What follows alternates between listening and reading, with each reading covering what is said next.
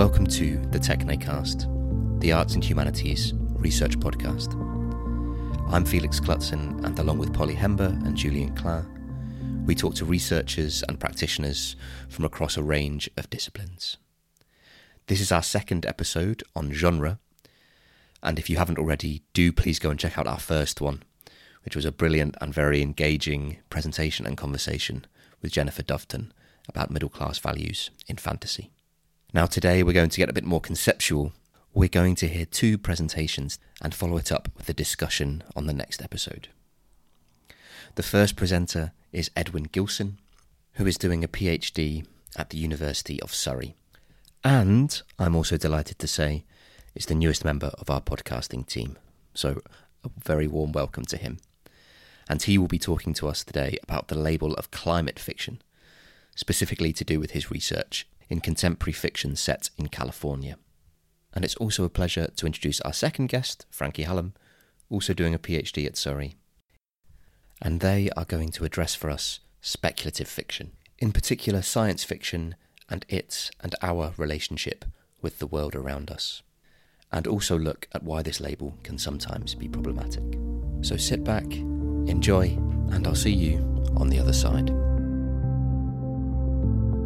If you want to write a novel about our world now, you'd better write science fiction, or you'll be doing some kind of inadvertent nostalgia piece. You will lack depth, miss the point, and remain confused. The words of American science fiction author Kim Stanley Robinson from his 2015 book Green Earth. It's a bold claim, but what exactly was Robinson getting at?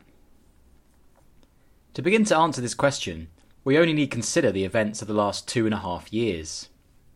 How often since the start of COVID 19 spread has the news resembled scenes from a dystopian film or novel set in a parallel universe or distant future? What Robinson was really referring to, though, was the climate crisis. He was reflecting on his Science in the Capital trilogy, which explored the intersection of science and politics, particularly in relation to the urgent problems presented by accelerating human caused climate change. The implication of Robinson's assessment is that the relatively rapid rate of environmental change in the 21st century has widened the parameters of the possible, has changed our understanding of what normality means. In this sense, his quote provides a useful starting point for a discussion about the relationship between reality and representation in the Anthropocene, the proposed name for our current geologic epoch defined by the transformative human imprint upon the Earth and its spiralling repercussions, including climate change. More to the point, Robinson's statement also invites an examination of the role of genre in contemporary fiction. This issue was also addressed by Indian writer Amitav Ghosh in his 2016 non fiction book, The Great Derangement. In our age of climate change, Ghosh argued, the kind of extreme weather events we may once have expected to find in so called genre fiction that is fantasy, sci-fi, horror, magic realism, for instance, are now, quote, urgently, overwhelmingly, astoundingly real. Genre boundaries have therefore become blurry as authors adopt a variety of techniques and methods in their attempts to represent the dizzying realities of the climate crisis. The border between realism and science fiction, for instance, is fading with each new climate change novel. In his 2019 novel Gun Island, a fictional response to the issues he himself raised in The Great Derangement, Ghosh constructs a plot that appears fundamentally improbable. His protagonist, Deen Datta, experiences a succession of climate disasters in his cross continental travels cyclone damage and coastal erosion in the Sundarbans and the Bay of Bengal, towering wildfires in Los Angeles, flash flooding in Venice, and a gargantuan tornado in the Venetian lagoon. Crammed in among these catastrophes are all manner of freak incidents and coincidences. Deen is quite understandably disorientated by it all. Initially, he is adamant that the increasing improbability of his life is due to mere chance. To lose sight of that, he ponders, that is, to believe in some higher governing force rather than coincidence, is, quote, to risk becoming untethered from reality. Deen's confused rumination here encapsulates his feeling that he has entered a surreal new world, whose version of reality departs drastically from that which he had hitherto known and trusted. This is life in the Anthropocene, Ghosh suggests. The pretense of environmental stability has dissolved, and anything is now possible. Despite the apparent improbability of Gun Island's plot, Ghosh has insisted it is a book about reality. That's really what it is. It's a book about reality. His rather needless repetition in this answer to an interview question suggests he is reinforcing one of his central contentions in The Great Derangement that literary realism must adjust its scope to encompass our new Anthropocene normal. All of this highlights the way that climate change has complicated questions of genre. I confess to being pretty confused about genre myself. Ostensibly, the novels I analyse in my thesis are all examples of so called climate fiction, that is, fiction that seeks to represent climate change in some way, but I find this categorisation quite limiting. The climate crisis is not always front and centre in these novels. In some cases, it lurks menacingly around the edges of the plot, an ominous but rather elusive presence. In others, it has wrought unspeakable damage to communities and societies. Some of these novels are set in the here and now, some in a radically transformed future world. My research is situated at the intersection of literary spatial studies and eco criticism. I adopt a region specific analytical approach, focusing on 21st century Californian fiction that engages with climate change and related environmental issues. I don't have time to expand on my choice of California as a case study here, but I have found that foregrounding place and climate, rather than a particular author or literary movement, say, enables a scrutiny of the various genres and modes that emerge from this fiction. To demonstrate this point, I'll now give a brief overview of the three novels that comprise the first half of my thesis, all of which are set, at least in part, in Los Angeles. So there is the aforementioned Gun Island, an epic global novel infused with elements of mythology. More specifically, Ghosh weaves the 17th century Bengali folk legend of the Bonduki Sadagar into his narrative.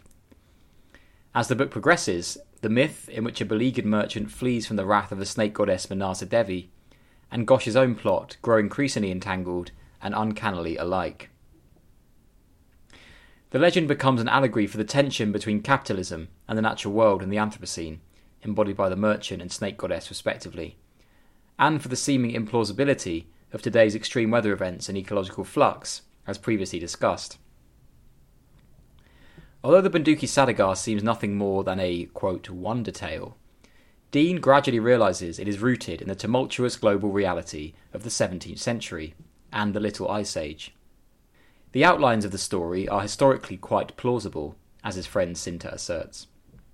As Gun Island itself assumes a fantastical quality, with the environmental disasters and strange animal sightings piling up, the reader is asked to reflect on that relationship between reality and representation in the Anthropocene, as previously discussed. In the novel, events like a non native poisonous snake washing up at Venice Beach in Los Angeles are indicators of a planetary state, climate change and the related warming waters, rather than isolated, fantastical occurrences.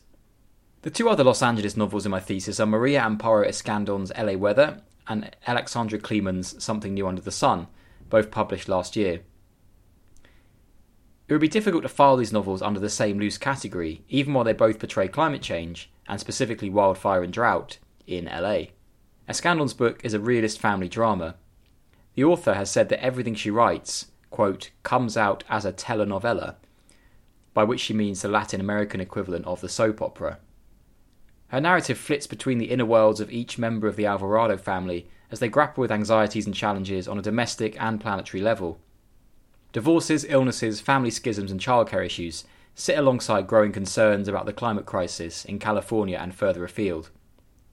The Alvarado patriarch, in particular, Oscar, exists in a state of perpetual eco anxiety, fueled by gloomy reports of drought and fire on the Weather Channel and in local newspapers, in addition to the physical evidence of these hazards in Los Angeles. In this regard, Escandon expands the parameters of the telenovela, and perhaps of literary realism, to accommodate a planetary process, and, by extension, to merge local and global scales. Something New Under the Sun also appears to resemble a work of realism, at least at first. The world we are introduced to initially seems true to life, or how we might imagine a certain kind of glamorous Los Angeles life. Kleeman's plot revolves around a Hollywood movie set and the trials and tribulations involved in the film adaptation of protagonist Patrick Hamlin's novel. So far, so recognisably and reassuringly, LA. The novel soon enters unfamiliar territory, however, with the introduction of Water, spelt W A T R. This is the private company that is now almost solely responsible for California's drinking water amid devastating drought. Water has thus been transformed from a basic human right to an aspirational commodity available in a range of guises and prices from basic to deluxe. There are elements of satire and dystopia in Kleeman's LA. Water is both a satirical critique of unchecked capitalism, the commercial exploitation of environmental crisis, and the grotesque dystopian endpoint of the prolonged drought that has been unfolding in California. While water seems like it belongs in a science fiction text, then, it encapsulates contemporary anxieties and exists in an otherwise recognisable world. At times, Kleeman's examination of genre in the Anthropocene is very explicit. At one point, one of the movie's ruminative young production assistants suggests that, quote, a prophecy is the only thing that can be real, and that, quote, everything else is just a story told in the genre of realism, believable because it confirms the background of our expectations against a foreground of gentle, pointless surprise. In this rather didactic statement, we can detect echoes of the Kim Stanley Robinson and Amitav Ghosh quotes referenced earlier. Kleeman's implication is that science fiction, or prophecy as her character calls it, is often a more accurate and effective way of representing our fast moving modern world, and especially the environmental transformations of climate change. The genre of realism simply cannot keep up with this rate of change, and thus comes to resemble an inadvertent nostalgia piece, in Robinson's words. Hence, something new under the sun is positioned somewhere between realism and science fiction in a genre liminal space. The setting is familiar, the plot increasingly unsettling. All three of these novels are set in the early 21st century, in contrast to two other books I analysed in the second part of my thesis. Edan Lepucki's California, published in 2011, and Claire Vaye Watkins' Gold Fame Citrus, 2015, present drastically altered, distant future versions of the Golden State. Due to the runaway impacts of climate change, California has been consumed by desert, which has swallowed up entire towns, cities, and communities. The state is referred to as a quote failed experiment at one point in Gold Fame Citrus. As a result, the very concept of California is called into question. Is a place still a place when it has been disfigured beyond recognition? Both these novels fit more neatly with general conceptions of climate fiction, which has often been conflated with dystopian or apocalyptic fiction in literary criticism, publishing, and media. Gun Island, LA Weather, and Something New Under the Sun have also been branded climate fiction in reviews, however, despite the obvious stylistic and formal differences between these texts, and between them and California and Gold Fame Citrus. While I understand the reasoning behind the emergence of the descriptor climate fiction as a way to categorise the ever expanding canon of novels engaging with climate change, I am not sure how useful the term really is. As this summer's UK heatwave and drought has demonstrated, climate change is now an unignorable part of our modern reality. The phrase climate fiction seems to marginalise the climate crisis as a slightly niche subject, rather than an ongoing process that is already changing our experience and understanding of the world we inhabit. As climate change accelerates, writers will find new and inventive ways to represent it. In doing so, they might employ various features typically associated with a range of genres, as the authors discussed in this podcast have done, from science fiction to satire, drama to dystopia. Rather than remaining the central thematic concern of a specific literary category, then, climate fiction, climate change may eventually permeate contemporary fiction as a whole, blurring and even transcending genre boundaries. To paraphrase Kim Stanley Robinson again, writing about our world now, and the climate crisis in particular, requires narrative experimentation and an open minded approach to genre.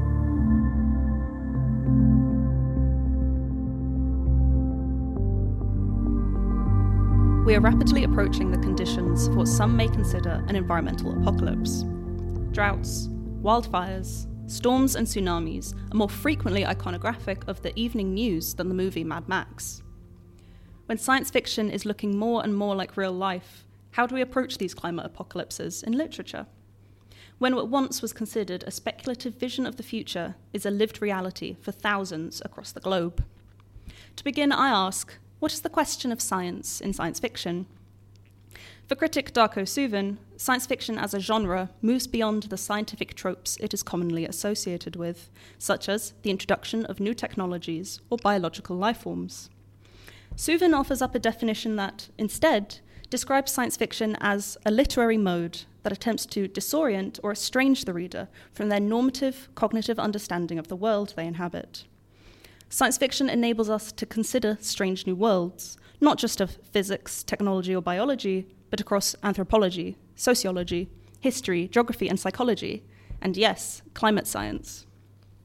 Suvin's definition of science fiction perhaps explains how the earliest examples of climate and environmental literature relied on tropes of science fictional estrangement from the perceived world to communicate emerging ecological knowledge to readers. Rachel Carson's 1962 Silent Spring is deemed a work of climate nonfiction and is one of the earliest and most influential climate communication texts. Yet this work of climate nonfiction decides to begin with a narrative account, what she calls her fable for tomorrow, in which she depicts an American town ravaged by climatological disaster. Here is an excerpt. There was a strange stillness. The birds, for example, where had they gone? Many people spoke of them, puzzled and disturbed. The feeding stations in the backyard were deserted. The few birds seen anywhere were moribund. They trembled violently and could not fly. It was a spring without voices. On the mornings that had once throbbed with the dawn chorus of robins, catbirds, doves, jays, wrens, and a score of other bird voices, there was now no sound. Only silence lay over the fields and woods and marsh. On the farms, the hens brooded, but no chicks hatched. The farmers complained that they were unable to raise any pigs. The litters were small, and the young survived only a few days. The apple trees were coming into bloom, but no bees droned among the blossoms, so there was no pollination, and there would be no fruit. The roadsides, once so attractive, were now lined with browned and withered vegetation as though swept by fire. These too were silent, deserted by all living things. Even the streams were now lifeless. Anglers no longer visited them, for all the fish had died. No witchcraft, no enemy action had silenced the rebirth of new life in this stricken world, the people had done it themselves. Carson's vision of a countryside devoid of animal life is an imagined tragedy. Through imagining fields and fields of silence, she takes her reader to another land. This land, in which the ravages of man made climate change reach such a peak as to quieten all non human life, allows its reader to be transported, to be estranged from the comforts of their own world in its science fictional glimpse of a near future. I argue Rachel Carson's Fable for Tomorrow is an inseparable part of a genealogy of 20th century ecofeminist science fictions, such as the genre defining work from Ursula K. Le Guin, Sheri Tepper, and Octavia Butler. For the late Le Guin, science fiction has, since the mid 60s, been actively engaged in socio political critique. American science fiction in the 60s took on environmentalism, the Vietnam War, civil rights, colonialism, and feminism, all with, as Le Guin puts it, breadth of subject, the depth of treatment, the sophistication of language and technique, and the political and literary consciousness of the writing. For 60 years, science fiction has been working to prove itself as a serious contender for complex engagement with the realities of living in the world. If you want to speak towards our time and place, what better way than considering possible other times and other places? Consider the influential text of Frank Herbert's Dune, in which a declining empire fights wars over the planet Arrakis and its spice, which was written in part as an allegorical to the ecological and colonial violence of Western oil extractivism in the Arab states of the Persian Gulf. Dune is about the future and the exoplanetary, as much, if not less so, than it is about the here and now on planet Earth. Why then would literary climate fiction seek to separate itself from its interconnected roots in science fiction? I note how three predominant authors of dystopic fiction have decried the genre Margaret Atwood's MaddAddam trilogy, Jeanette Winterson's The Stone Gods, and Emily St. John Mandel's Station 11 are three works of fiction that feature recognizably post apocalyptic science fiction settings that concern themselves with the environmental and technological conditions that lead to a future dystopia on Earth. All three authors have, at some point, rejected the science fiction label being applied to their books with Atwood claiming that her work cannot be science fiction as, quote, science fiction has monsters and spaceships. This is put more simply in an interview with Jeanette Winterson, who simply says, I hate science fiction. And after initially showing confusion that her book was nominated for the prestigious Arthur C. Clarke Award, Emily St. John Mandel later admitted one of the central tenets of her book was directly inspired by a 1999 episode of Star Trek Voyager. There is resistance to the science fiction label. Cynically, I wonder if authors fear that the tarnishing slur of genre will preclude some from the prestige of literary fiction's many accolades. But what is to be gained when we draw up borders between the serious, introspective label of climate fiction away from the unserious pulp origins of science fiction? Climate fiction scholarship that attempts to marginalize or obscure its undeniable debt to genre fiction, with its continued reappropriation of science fiction's tropes, poses a serious hindrance to learning how to speak to either our climate or its literatures. Though this resistance to mutual understanding is not exclusive to the world of climate fiction, there is a long and contentious history from within science fiction communities themselves of attempting to gatekeep certain texts from the sci fi label. To reappropriate Margaret Atwood, the claim decried well, how can The Handmaid's Tale be science fiction? Science fiction has monsters and spaceships. Ultimately, this conversation in science fiction communities, accompanied by many scandals, such as Racefail 09 and the Sad Puppies slate at the Hugo Awards, revealed that much of this attempt to purify the sci fi genre was more invested in removing women and people of colour from the conversation, to shun authors who used the conventions of science fiction to imagine new worlds, disrupt racist and sexist hierarchies, speak to our environmental futures, and speak truth to power.